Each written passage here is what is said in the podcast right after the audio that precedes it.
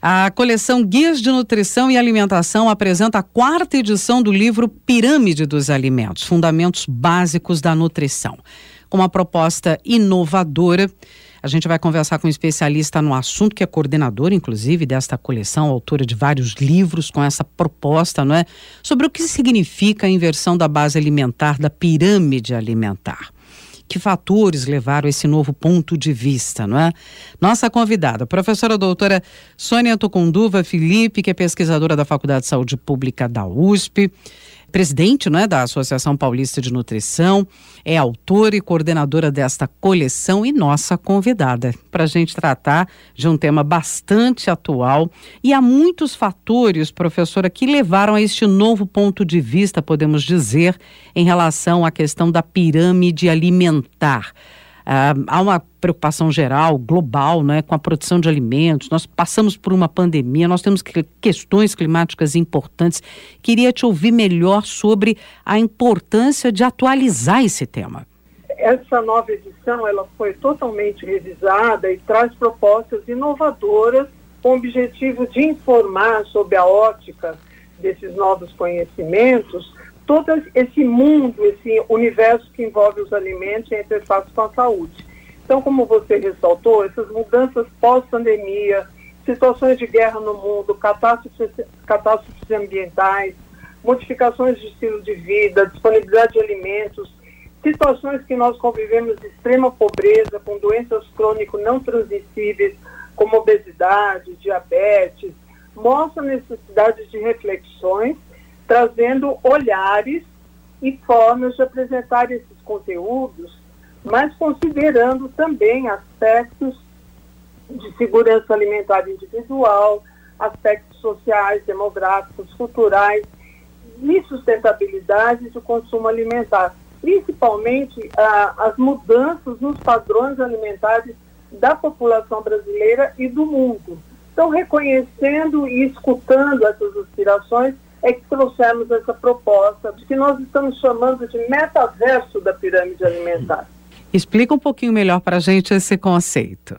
É, o metaverso, na realidade, ele traz os grupos alimentares, uhum. mas destacando em primeiro plano o grupo das frutas, legumes e verduras.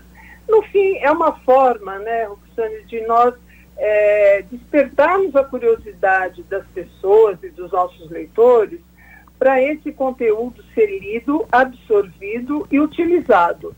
Porque, na realidade, nós temos é, um trabalho árduo de mudar comportamento. Uhum. uhum. E esse comportamento só pode ser mudado na medida que você é, absorve e você incorpora o conhecimento ao seu comportamento alimentar. Daí nós vamos ter mudança. Enquanto isso não ocorre, nós ficamos em narrativas, em discursos e a, a ciência avança, mas o comportamento não vai no mesmo para e passo de todo esse nível de conhecimento que nós estamos produzindo. Hum. É, não é de hoje que vocês estão nessa batalha de informar as pessoas. É isso mesmo, é com informação que a gente. E aumentou esse, essa, esse conhecimento sobre a questão é, da pirâmide alimentar, qual a importância de ressignificar, entender e ressignificar esses grupos alimentares. As pessoas têm mais noção hoje do que vocês já falam há bastante tempo. Eu acho que nós temos ao nosso favor hoje a, toda a tecnologia de informação e o acesso à informação através das redes sociais.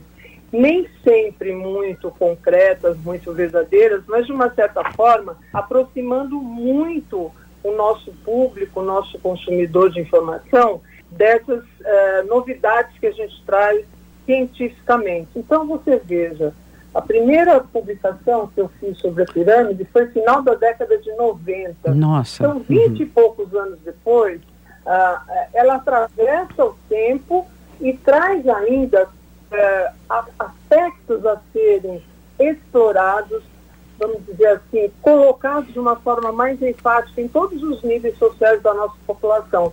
Então, nós trabalhamos com esse infográfico, com esse ícone, desde escolas básicas até as universidades, a formulação das dietas e a composição até de planejamentos dietéticos mais próximos da realidade. Uhum. Então, eu acho que sempre a gente avança, né?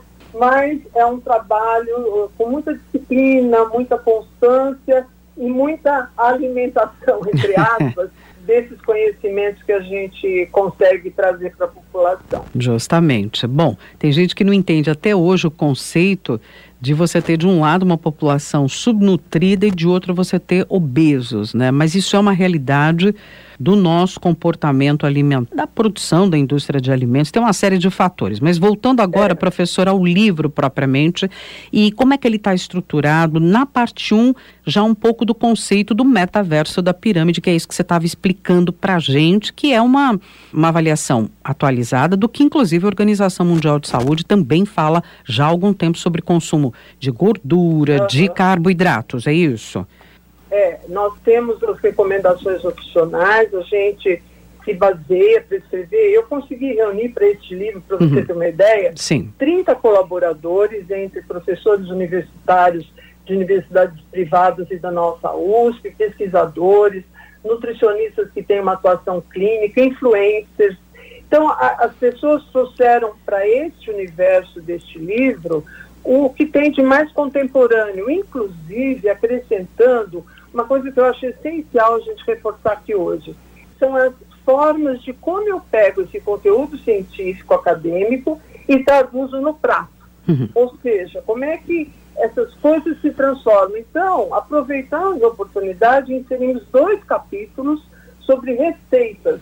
O que são essas receitas? As formas onde eu posso, colocando esses alimentos que nós preconizamos, no café da manhã, no almoço e no jantar, nas lancheiras das crianças, nas marmitas dos trabalhadores, nos snacks dos adolescentes e, e, de uma forma muito tranquila de entender, porque tem a receita, tem os ingredientes, o modo de preparo e usando também, que é interessante, né, são as tecnologias de preparo. Então, nós é, podemos usar, por exemplo, o Met Fryer, pode-se usar um forno de micro-ondas, pode-se usar um, um freezer para condicionar o alimento, enfim, toda a tecnologia disponível, os alimentos que são do hábito, formas de preparo muito fáceis, que demandem pouco tempo e que possam ter um valor nutritivo o mais adequado possível.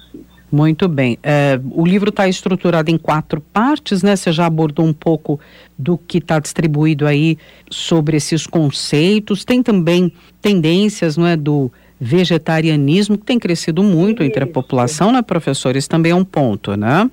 Na coleção Dias Alimentares pela editora Manoli, nós temos inclusive um livro só sobre alimentação vegetariana. Uhum. E ela hoje é uma, é uma realidade, uma tendência, esse tipo de alimentação. É, você encontra cada vez mais adeptos e nós temos que explorar esse nicho de consumidor. Ele, ele tem é, uma, uma necessidade de melhores informações. Então, nós colocamos nesse primeiro plano, né, já falando um pouco do que mudou, certo? Sim. É, houve uma inversão. Nós tínhamos na base da pirâmide o grupo dos cereais, onde incluímos o arroz, uh, macarrão, o pão, uh, basicamente os carboidratos. E agora nós invertemos, colocamos na primeira, no primeiro nível da, da pirâmide, numa forma hierárquica que dê destaque, esse grupo das frutas, legumes e verduras. E essa base da dieta, praticamente composta por plant-based, pelos alimentos é, vegetais, uhum. é, ressaltamos a presença das plantas, que são as plantas alimentares não comestíveis, as ervas de especiarias, que hoje todo mundo é, nos pergunta, estão tão no hábito alimentar, que é gengibre, cúrcuma, esses temperos mais comuns, e ainda a inclusão das frutas desidratadas e exóticas, e ainda aquelas frutas que são mais consumidas no Nordeste. Então, nós saímos do lugar comum de banana, maçã e laranja para abordar essa diversidade da nossa, da nossa vegetação né, nativa do Brasil e que tem uma riqueza fora de série.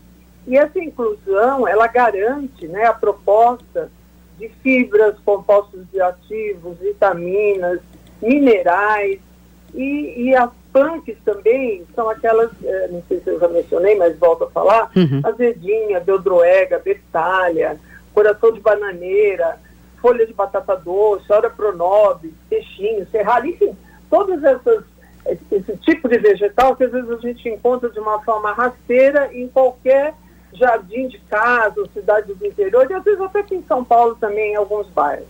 Então, esse consumo deve ser incentivado junto à nossa população. E depois fomos colocando os outros alimentos nos outros grupos de uma forma hierárquica, mas chamando atenção para o seguinte: os alimentos de origem animal, ou seja, as carnes, nós tivemos a, a preocupação e o cuidado de diminuir um pouco a quantidade, uhum. frequência de consumo, teores de gordura que devem ser reduzidos, o valor energético dessa quantidade de carne e eh, as carnes de preferência em quantidades menores e magras, ou seja, com menos eh, quantidade de gordura. Depois o grupo do, dos lácteos, sêmios ou natados, da forma como for possível, o grupo dos óleos e mantivemos o grupo do açúcar, mas com a recomendação de uma diminuição sempre que possível. Uhum. Nosso objetivo, na realidade, é assim, ao inverter esses grupos, ao dar uma nova formatação, testar para a necessidade de reformulação da dieta, mas que ela não é isolada. Na realidade, isso faz parte hoje do que nós chamamos de um estilo de vida, uhum. onde sono, meditação, atividade física e alimentação, considerando os hábitos alimentares, fazem parte desse contexto moderno de olhar a nutrição, não só como colunas de pode, não pode, proibido, uma narrativa muito terrorista com relação aos alimentos. Nós trabalhamos de uma forma diferente. A gente ressalta o valor nutritivo, o que esse alimento tem de bom e incentiva o seu consumo. Muito bem. A gente está quase concluindo o bate-papo aqui, entrevista, então é importante ficar na mente que o que tem que ser amplamente consumido, portanto, passa a ser a base da pirâmide, frutas, legumes e hortaliças, não é? Essa é a prioridade.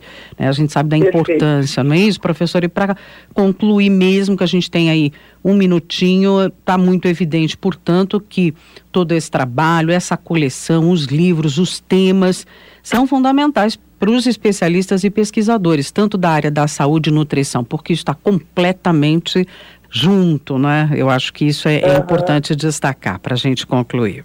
É, rapidinho é assim, a superposição da pirâmide à sua disposição dos grupos, ela se adequa a um prato de comida normal. Então uhum. nós temos a divisão desse grupo forte de vegetais, associado com arroz e feijão, uma proteína e um grupo do leite. Na realidade, o que a gente quer é que esse conteúdo seja um material de apoio para a tomada de consciência, que ele interfira nas políticas públicas e que faça uma mudança de comportamento para inverter uhum. essa alta prevalência das doenças crônicas não transmissíveis que hoje é alarmante entre nós.